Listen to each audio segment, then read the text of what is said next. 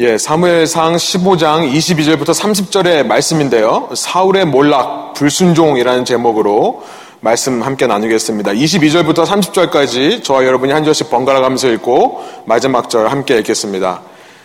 사무엘상 15장 22절입니다. 사무엘이 이르되 여호와께서 번제와 다른 제사를 그의 목소리를 청종하는 것을 좋아하심 같이 좋아하시겠나이까 순종이 제사보다 낫고 듣는 것이 수량의 기름보다 나으니 이는 거역하는 것은 점치는 죄와 같고 완고한 것은 사신 우상에게 절하는 죄와 같음이라 왕이 여호와의 말씀을 버렸으므로 여호와께서도 왕을 버려 왕이 되지 못하게 하셨나이다 하니 사울이 사무엘에게 이르되 내가 범죄하였나이다. 내가 여호와의 명령과 당신의 말씀을 어긴 것은 내가 백성을 두려워하여 그들의 말을 청종하였음이니이다. 청하오니 지금 내 죄를 사하고 나와 함께 돌아가서 나로 하여금 여호와께 경배하게 하소서 하니 사무엘이 사울에게 이르되 나는 왕과 함께 돌아가지 아니하리니 이는 왕이 여호와의 말씀을 버렸으므로 여호와께서 왕을 버려 이스라엘 왕이 되지 못하게 하셨음이니이다 하고 사무엘이 가려고 돌아설 때에 사울이 그의 겉옷자락을 붙잡음에 찢어진지라 사무엘이 그에게 이르되 여호와께서 오늘 이스라엘 나라를 왕에게서 떼어 왕보다 나은 왕의 이웃에게 주셨나이다 이스라엘의 지존자는 거짓이나 변개함이 없으시니 그는 사람이 아니시므로 결코 변개하지 않음이시니이다 하니 함께 있습니다. 사울이 이르되 내가 범죄하였을지라도 이제 청하옵나니 내 백성의 장로들 앞과 이스라엘 앞에서 나를 높이사 나와 함께 돌아가서 내가 당신의 하나님 여호와께 경배하게 하소서 하더라. 아멘. 앉으셔서 말씀 나누겠습니다. 여러분 방 안에서 어떤 두 사람이 싸우고 있는데 싸우고 있는지 모르고 그냥 방문을 열었다가 그때 느껴지는 분위기에 대해서 아마 잘 아실 겁니다. 한국에서는 이런 경우를 가리켜서 요즘 어떤 말로 표현하는지 모르겠습니다만 작년 2018년에 작년 한국에서 가장 많이 사용한 신조어 새로 만들어진 언어 1위가 뭔지 아세요? 1위가 바로 이런 상황 싸우는지 모르고 문을 열었더니 싸우고 있는 상황을 만났을 때 그때 쓰는 용어입니다. 슬라이드를 보여주시면 영어로 가뿐싸라고 합니다. 네, 농담. 예. 갑자기 분위기가 싸해진다라는 것을 줄여서 가뿐싸라고 하고요. 이 말을 작년 한 해 한국에서 가장 많이 사용했다라고 해요. 지금도 자주 쓰는지는 모르겠습니다. 아마 우리 한국에서 갓 온 3주밖에 안 된 우리 다음 형제나 민호 형제가 얘기해 줄 수 있을 것 같은데요.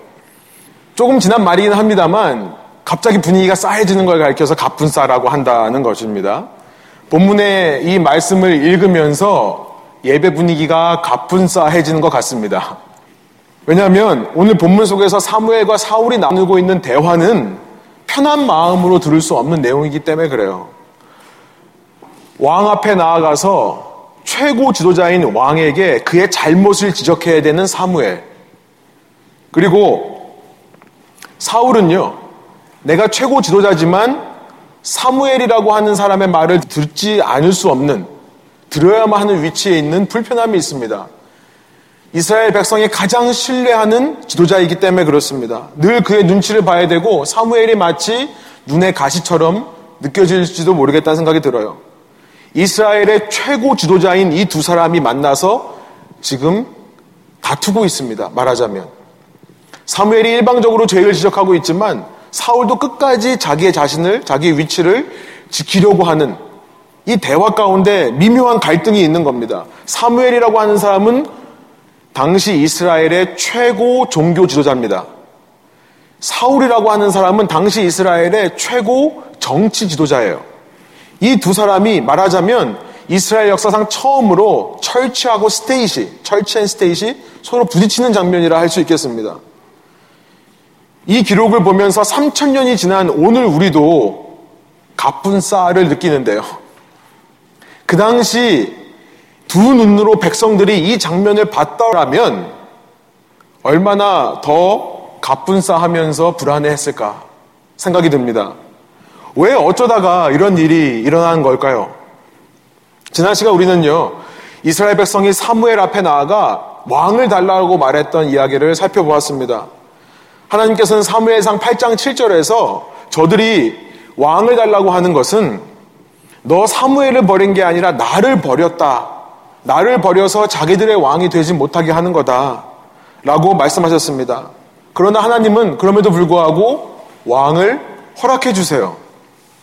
신기합니다. 하나님께서 허락해 주지 않을 것 같은데 그들이 원하는 대로 허락해 주시면서 하나님이 뭘 하신다고요? 오래 참고 기다리신다고요. long suffering이라고 합니다. 오래 참는다는 단어를 endure라고도 하지만 오래 참음이란 말을 영어로 long suffering이라고 해요. 오랫동안 고통을 받는 겁니다. 누군가를 위해 오랫동안 고통을 받고 참을 수 있다면 그것이 바로 사랑이죠. 하나님께서는 당신의 사랑을 그렇게 보여주십니다. 허락하신 다음에 그들이 알아서 깨닫고 돌아오기를 기다려주시는 거예요. 하나님은 사무엘에게 사울이라는 청년을 찾아가서 머리에 기름을 부으라 말씀하십니다. 이것을 히브리 말로 유대인의 말로 메시아라고 합니다. 메사야 영어로 말하면 메사야인데요. 이 메시아라고 말하는 것은 기름을 붓는다라는 뜻이에요. The anointed one. 기름을 부어서 왕을 세운다는 의미라서 메시아는 왕을 세우는 것을 말합니다. 사울이라는 청년. 이 사울의 이름은요. 영어로 말하면 이렇습니다. It is asked. 그러니까 요구되었다라는 뜻의 이름이에요. 이스라엘 백성이 요구한 대로 하나님께서 첫 왕을 이스라엘에게 허락하셨고요. 사울이라는 이름이 그 허락을 드러내고 있는 겁니다. 그 사울이라는 사람은 누가 봐도 왕이 될 만한 사람이었던 것 같습니다. 사울이라는 사람을 가장 처음 먼저 소개하고 있는 사무엘상 9장 2절에 보면 사울의 묘사하는 말, 사울을 한마디로 묘사하는 형용사를 뭐라고 하시는지 아십니까? 사무엘상 9장 2절에 보면 잘생겼다라고 얘기를 해요. 잘생겼다. 그리고 그는 키가 커서요. 보통 사람의 키가 그의 어깨 수준이었다. 보통 사람보다 어깨 하나가 더, 이 어깨와 머리 하나가 더 있는 겁니다. 그의 어깨가 보통 사람들의 키였던 것입니다. 그 그런 이야기를 하죠. 우리가 길거리 하다가 연예인을 만나면요. 정말 연예인들, 저도 미국에서 연예인들, 또 한국에서 연예인들을 본 적이 있는데, 정말 주위 사람들을 전부 오징어 땅콩 만들죠. 주위 사람들을 전부 호빗으로 만드는 엘프족처럼 사울은 그랬던 것입니다. 게다가 얼굴만 잘생기고 키만 클 뿐이 아니라 하나님의 영이 누구보다 강하게 임하는 사람이 사울이었습니다. 하나님의 영이 강하게 임해서 하나님의 말씀을 예언하는 선지자 역할을 했던 것입니다. 외모나 신앙이나 모두 뛰어난 사람. 그러니까 백성이 처음 왕이 누가 세워질까 궁금하던 차에 처음 사울이라는 사람을 보고 그들이 백성들이 자연스럽게 외치는 한마디가 뭐였냐면 임금님 만세였던 것입니다. 사무엘상 10장 24절에 보면 사울을 처음 보자마자 사람들이 임금님 만세 하는 장면이 기록되어 있어요. 사무엘조차 백성에게 사울을 소개하며 이렇게 말합니다. 주님께서 뽑으신 이 사람을 보아라. 온 백성 가운데 이만한 인물이 없다라고 말할 정도였던 것입니다. 나이 30에 사울은 왕이 됩니다. 30이라는 나이에 왕이 되어서 그는 13장 1절을 보면 42년 동안 이스라엘을 통치했다라고 되어 있습니다. 초기에 사울은요, 너무 겸손한 사람이었습니다. 아주 하나님을 잘 섬기는 모습으로 왕다운 모습을 보여줬지만, 어느 순간부터 그는 점점 타락하기 시작합니다. 블레셋과의 전투에서 전투를 하기 전에 먼저 제사를 드려서 하나님의 뜻을 묻고 전투를 해야 되는데 사무엘이 늦게 오자 약속한 시간 일주일이 지났는데도 오지 않자 본인이 제사 드리고 전쟁에 나가는 모습을 보이는 것으로부터 그의 타락이 시작됩니다. 하나님의 뜻을 묻기보다 이미 자신의 뜻을 정해놓은 거죠. 그러면서 제사는 그저 형식적으로만 드리는 겁니다. 이중적인 모습이죠. 여러분, 왕의 타락은 너무나 당연한 수순입니다. 당연한 절차예요. 스스로 왕이 되려고 하는 사람이 어찌 타락하지 않을 수 있겠습니까? 인간의 모든 타락은 스스로 왕이 되려는 것부터 시작하는 것입니다. 겸손한 마음을 잃어버릴 때 내가 왕이 아니라 하나님이 왕이라고 한 사실을 잃어버릴 때 사람은요 타락하기 시작하고 그러면서 그의 신앙이라는 것은 이중적이 되어 갑니다. 슬라이드를 보여주시면 히포크라시 가식이라는 말은 원래 무대 위에서 연기하다라는 뜻입니다. 무대 위에서 연기하는 거예요.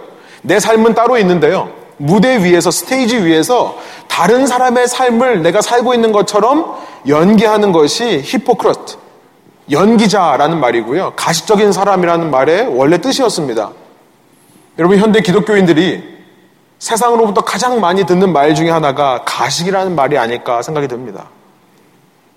겉으로는 믿는 사람이라면서 하나님의 뜻을 구하는 것처럼 보여요. 하나님을 왕으로 섬기는 것처럼 보여요. 그런데 답정 넣은 거죠. 답정 넣으라는 말 아세요? 답은 정해져 있다. 너는 대답만 해라. 이걸 줄여서 답정 넣으라고 한대요. 실제로는 이미 내가 정해놓은 답이 있는 겁니다. 실제로는 내가 내 삶에 왕이 되어서 모든 결정을 해놓고 하나님께 제사 드리는 것처럼 하나님께 신앙생활 하는 것처럼 살기 때문에 기독교인들이 가식적이다라는 말을 듣는 것은 아닌가. 여러분 여기서 한 가지 짚고 넘어가기를 원해요. 이 자리에 아직 나이 30이 안 되신 분들 이런 메시지를 전하고 싶습니다. 여러분 이 사울의 모습 속에서 사울이 30 이전에 가졌던 아주 중요한 것 그러나 30 이후에 놓쳐버린 그 마음의 중심을 여러분 놓치지 않기를 소원합니다.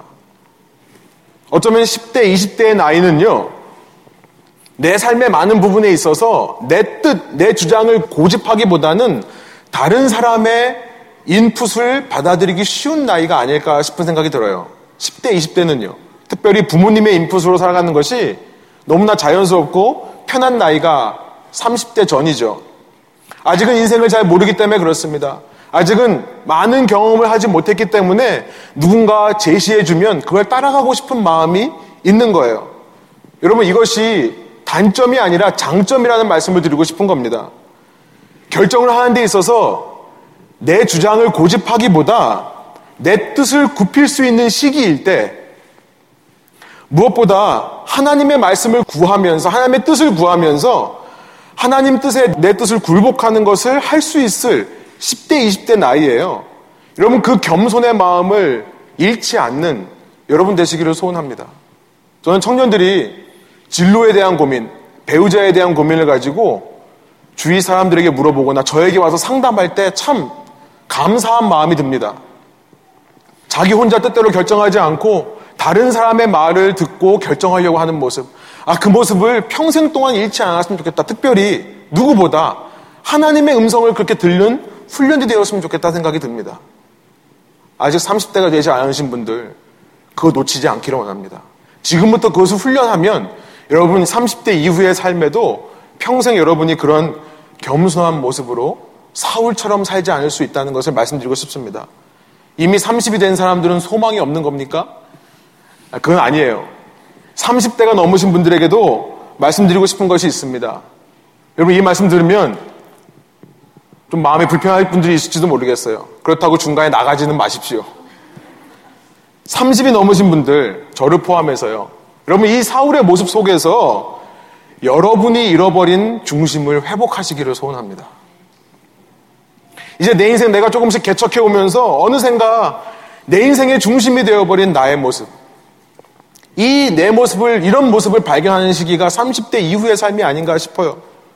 특별히 내가 열심히 해서 이민 생활에서 이만큼 내가 설 수 있었다라고 말하는 사람일수록 혹시 내가 하나님을 섬긴다면서 이중적인 삶을 사는 것은 아닌가? 말로는 하나님의 백성 자녀라고 하지만 가식을 하고 있는 것은 아닌가? 연기를 하고 있는 것은 아닌가? 날마다 점검하시기를 소원합니다. 30대 이후는 소망이 없다고 말씀하시는 겁니까? 아니에요. 오히려 저는요, 이 시기야말로 진정한 겸손이 이루어질 수 있는 시기라고 믿습니다. 여러분, 모르기 때문에 겸손한 것과 다 알면서도 겸손해질 수 있는 것은 근본적으로 다릅니다. 알면서도 겸손해질 수 있는 것이 진짜 겸손이겠죠. 경험해보지 않았기 때문에 겸손한 것과 경험해보고도 겸손해질 수 있는 것은 다른 이야기예요. 높아질 수 없기 때문에 낮은 위치에 있는 것과 얼마든지 높은 위치에 올라갈 수 있는데도 스스로 낮아지는 모습은 다른 것입니다. 여러분 인생 3학년, 4학년, 저도 이제 4학년 3반인데요. 3학년, 4학년, 8학년, 9학년에 가까워질 때까지 9학년에 가까워질수록 10학년에 가까워질수록 우리의 인생에서 참 신앙이 나올 수 있다는 것을 꼭 기억하시기 바랍니다. 그래서 그 신앙에 힘내시는 저와 여러분 되기를 소원합니다.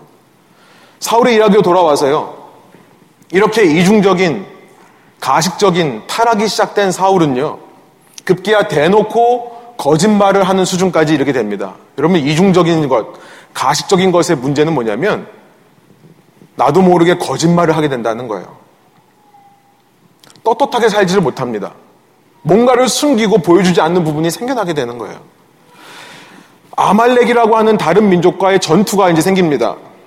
그런데 하나님께서 아말렉과 전투를 할 때는 조금도 남기지 말고 전부 멸해버려라 라는 말씀을 주시는데도 그 말씀을 어기고 사무엘상 15장에 보니까 15장 9절 이렇게 기록되어 있습니다. 제가 세 번역으로 한번 읽어보겠습니다. 여러분 성경 가지고 한번 따라오시길 원해요. 사무엘상 15장 9절에 세 번역이 이렇습니다. 그러나 사울과 그의 군대는 모두 죽이라는 하나님의 말씀을 어기고요. 아각, 여러분 아각이라는 사람이 아말렉의 왕입니다. 영어로 에이게그라고 하는데 정말 에이게그 같아요.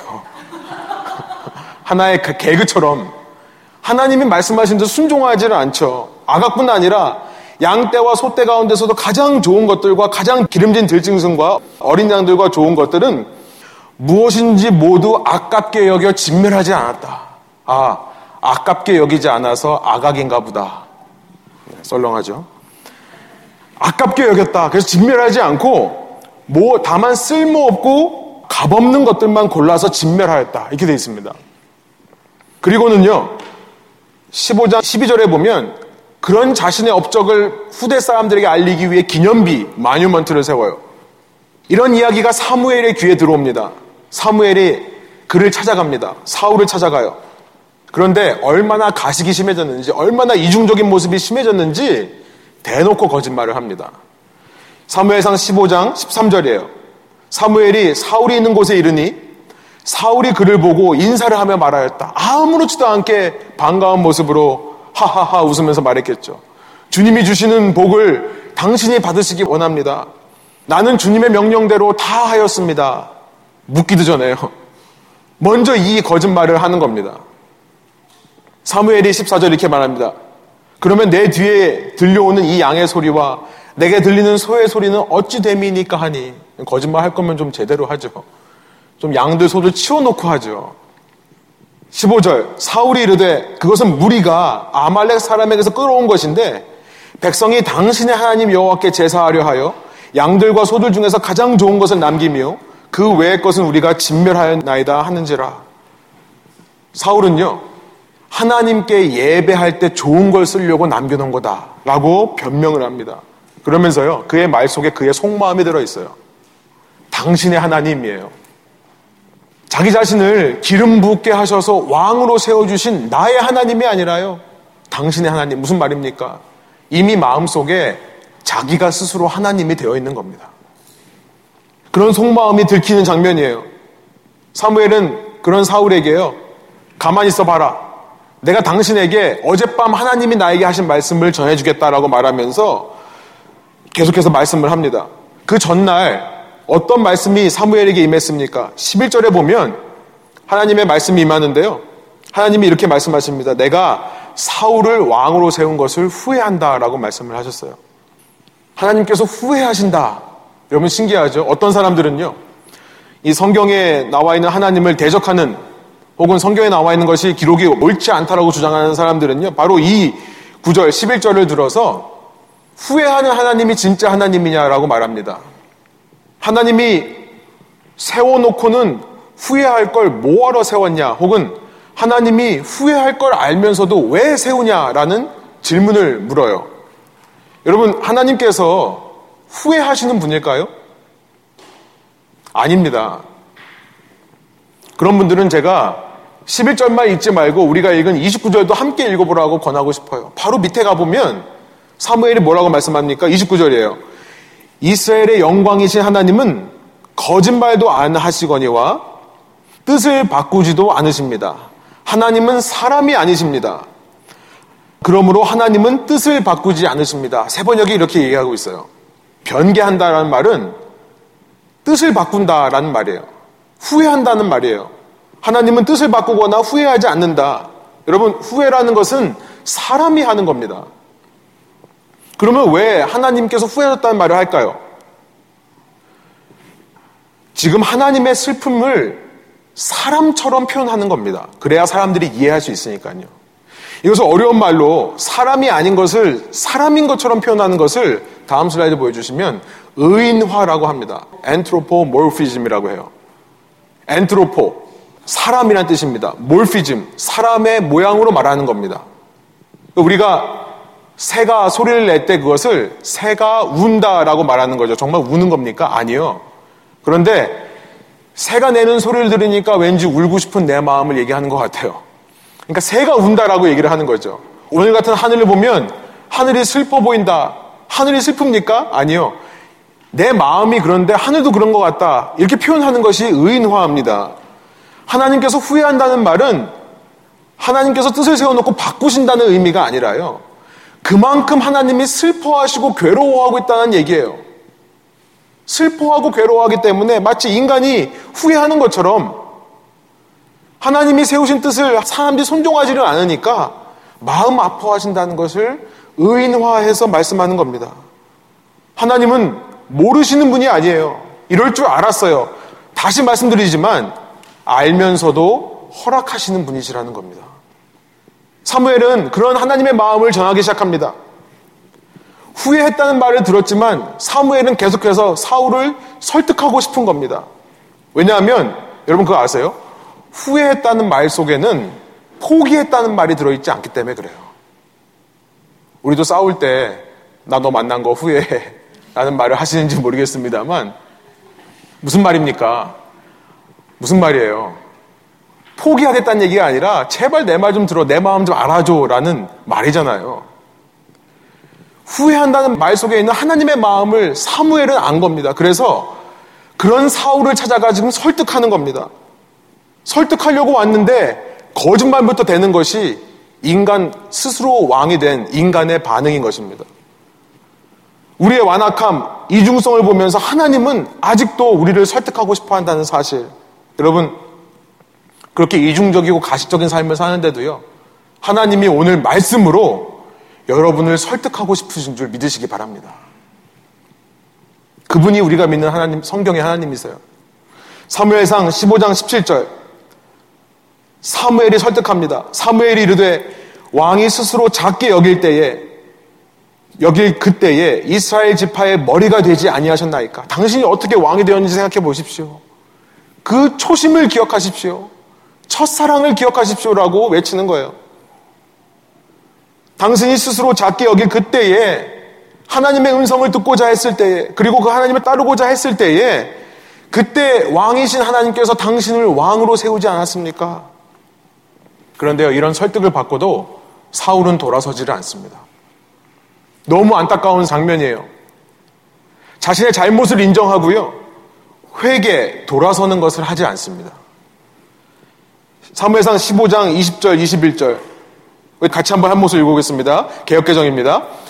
사울이 사무엘에게 이르되 나는 실로 여호와의 목소리를 청종하여 여호와께서 보내신 길로 가서 아말렉 왕 아각을 끌어왔고 아말렉 사람들을 진멸하였으나 다만 그 백성이 그 마땅히 멸할 것 중에서 가장 좋은 것으로 길갈에서 당신의 하나님 여호와께 제사하려고 양과 소를 끌어왔나이다 하는지라. 사울은요, 똑같이 말합니다. 나는 순종했습니다. 나는 죄가 없습니다. 내가 방금 전에 말한 걸 못 들었습니까? 다만 백성이, 나는 순종했는데, 다만 백성이 그랬습니다. 자신의 잘못을 백성에게 떠넘기는 비겁한 지도자가 되는 겁니다. 이런 사울을 향해 22절 우리가 읽은 그 유명한 말씀을 하시는 겁니다.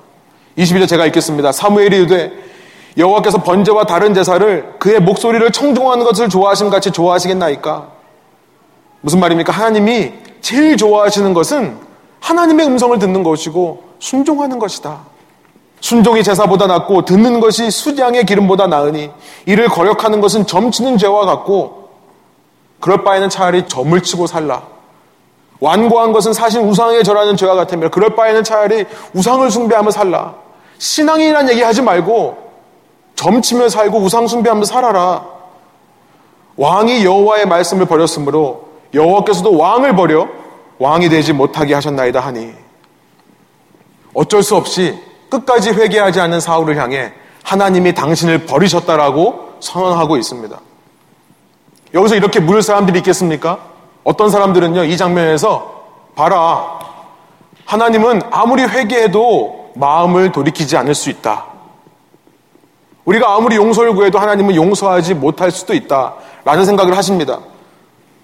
어떤 분들은요, 여러분 하나님께서 더 왜 사울을 기다려주시지 않고 버렸다라고 말씀하시는 걸까요? 하나님께서는요, 이미 사실은 기다릴 만큼 기다리신 겁니다. 이미 기회를 줄 만큼 주신 거예요. 지난 40년 동안 그렇게 하셨습니다. 그런데 또 하나는 이런 걸 생각해 볼 수 있어요. 하나님께서 더 이상 기다려주지 않는 이유는요. 하나님은 더 기다리실 수 있지만 하나님의 목적이 사울을 기다리는 것이 아니었기 때문이다라고 생각해 볼 수 있습니다. 하나님의 목적은요, 사울의 왕위를 견고화해서 오랫동안 지속시키는 것이 아니었습니다. 이 일을 통해 하나님은 이스라엘 백성에게 메시지를 주고 싶으신 겁니다. 그것이 목적이에요. 무슨 메시지입니까? 이 갑분싸의 분위기를 깨달아 알라는 겁니다. 누가 진짜 왕이어야 하는지, 인간이 의지하는 왕, 이 세상에서 하나님 외에 의지하는 모든 제도와 사상들은 결코 신뢰할 것이 못 된다는 사실을 알려주시고 싶으신 것이 목적입니다. 그런데 사울의 더 큰 문제는 회개는커녕 자신의 한계를 인정하고 받아들이지조차 못한다는 것입니다. 여러분 자신의 문제도 인식하지 못하는 사람인데 어찌 회개를 할 수 있겠습니까? 무슨 변화를 기대할 수 있겠습니까? 여러분 스스로 왕된 사람들의 특징이 바로 이겁니다. 자기의 잘못을 인정하지를 못해요. 자기의 잘못을 인정하지는 못해요. 하나님의 목적은요, 때로 잘못을 드러내시는 겁니다. 우리의 삶의 잘못을 드러내세요. 그래서 그것을 고쳐서 바로 잡는 것이 하나님의 목적이세요. 단지 고발하고 드러내는 것만이 아니라 그것을 통해 치료받고 회복되게 하는 것이 하나님의 목적이라고요. 어떤 사람이 살면서 실패하는 것을 바라본 적이 있으십니까? 하나님의 목적은 그 사람을 실패시키는 게 아니라 실패를 통해 변화를 일으키시는 것이 회복을 일으키시는 것이 목적이라는 거예요. 하나님의 관심은 늘 우리가 나아지는 것에 관심이 있는 줄로 믿습니다. 그런데요, 내가 왕이 된 사람들이 못하는 것이 뭐냐면 잘못을 시인하지를 못하는 거예요. 잘못이 드러나면 나의 모든 legacy, 내가 지금까지 쌓아온 모든 업적이 한순간에 무너질 거라고 생각을 하는 겁니다. 두려움에 사로잡혀 있어요. 이것이 인간이 하나님 외에 다른 것을 왕으로 세울 때 얻는 결과입니다. 두려움이 지배를 해요. 두려움이 있어서요. 그 잘못을 감추기 위해 더 이중적으로, 더 가식적으로 살아가게 되는 겁니다.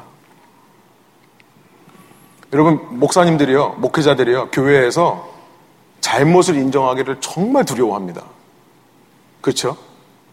잘못을 인정하면 내가 지금까지 해온 모든 것들이 다 무너질 거 생각하기 때문에 어떻게 하죠? 잘못을 가려. 가리고 아무렇지도 않은 척, 괜찮은 척 하고 삽니다.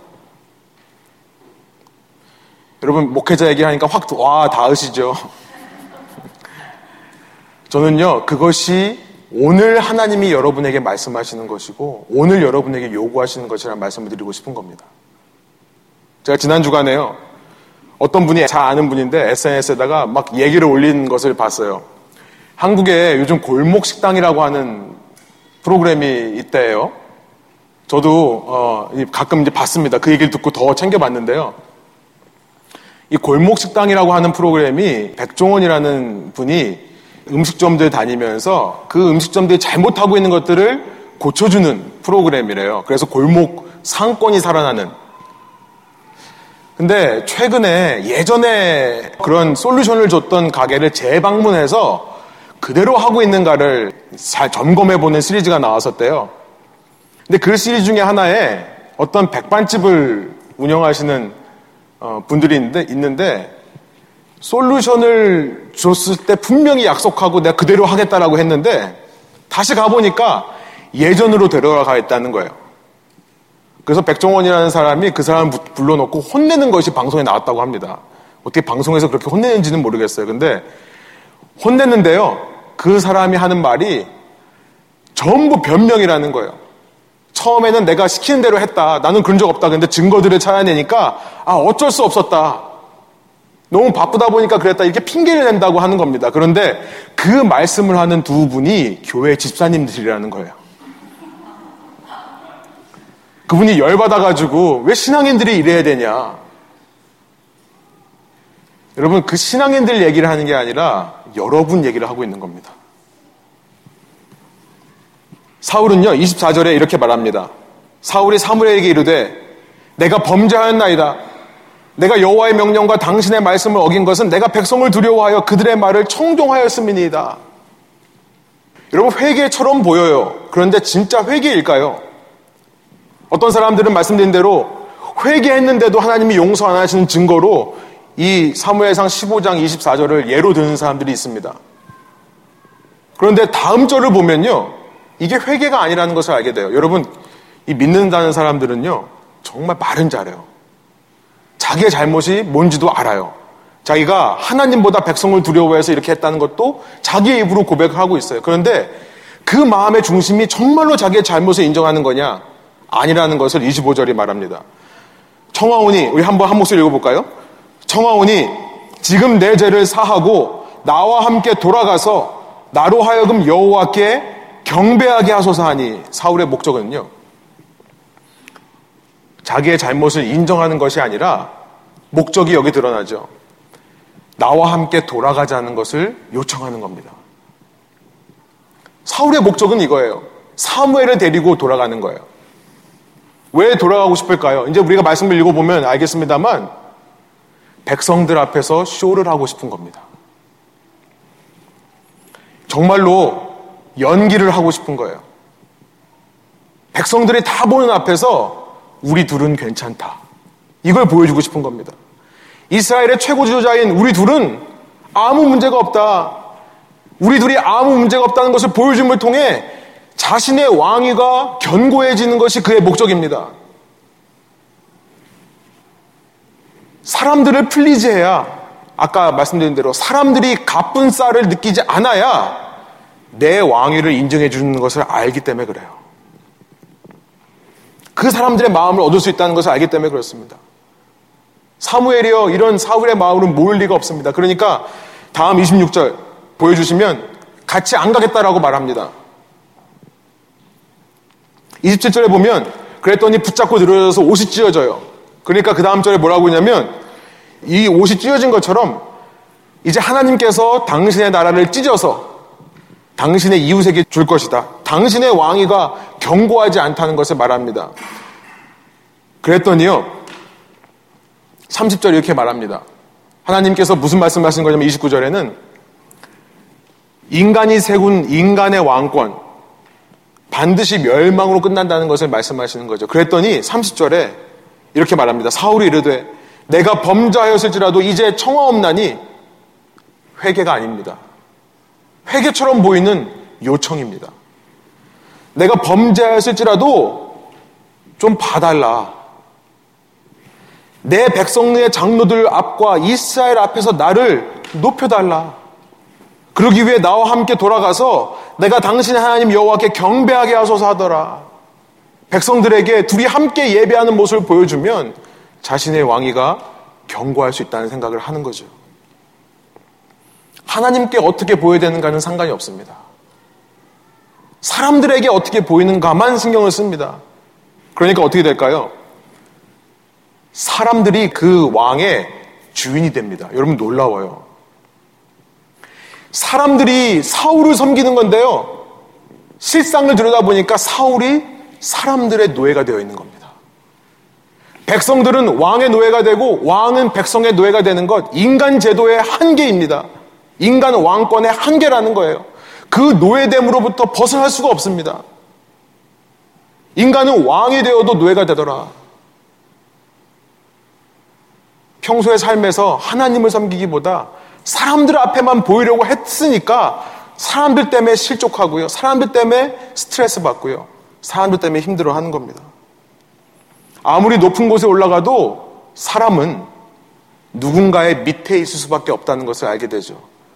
진정으로 높아지는 길은 뭡니까? 스스로 낮아져서요.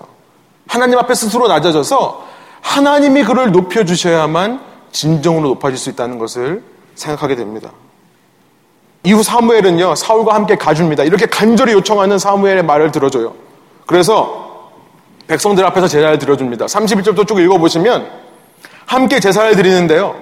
그 제사를 드리는 중에 갑자기 사무엘이 아각을 끌고 와라.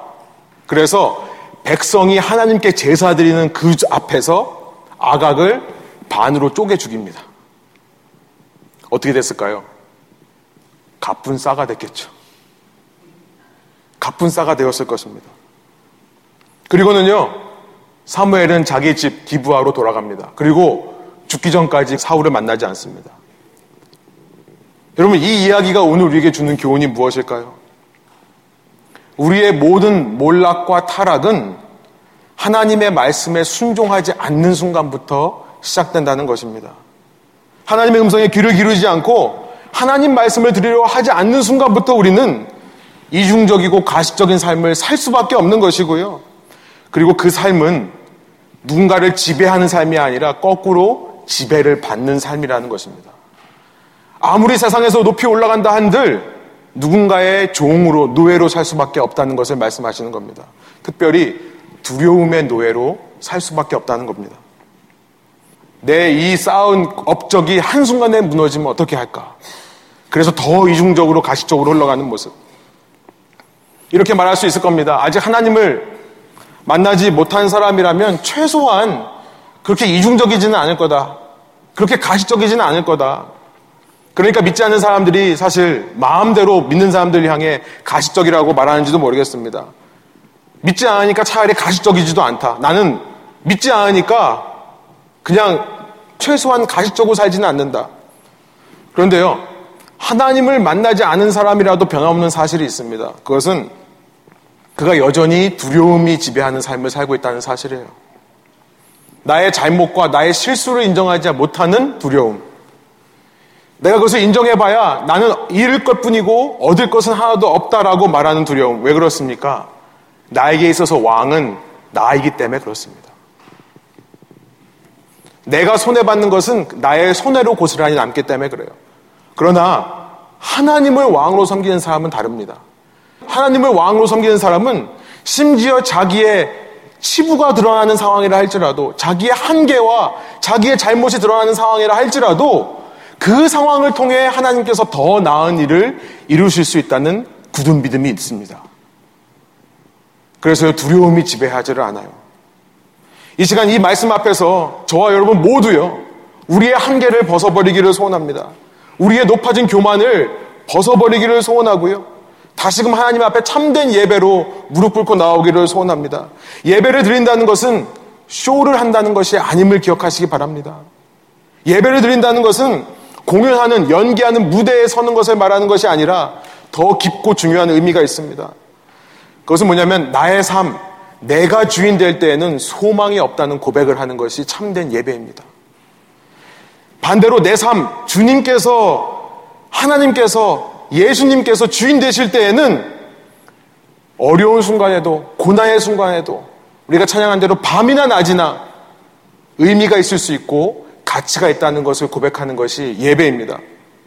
여러분, 그 고백 안에서 모든 두려움을 내던지고 자유를 만끽하게 되는, 자유를 체험하시는 저와 여러분 되기를 원합니다. 그 삶에 여러분들을 초대합니다. 제가 기도하고 축도함으로 예배를 마치겠습니다.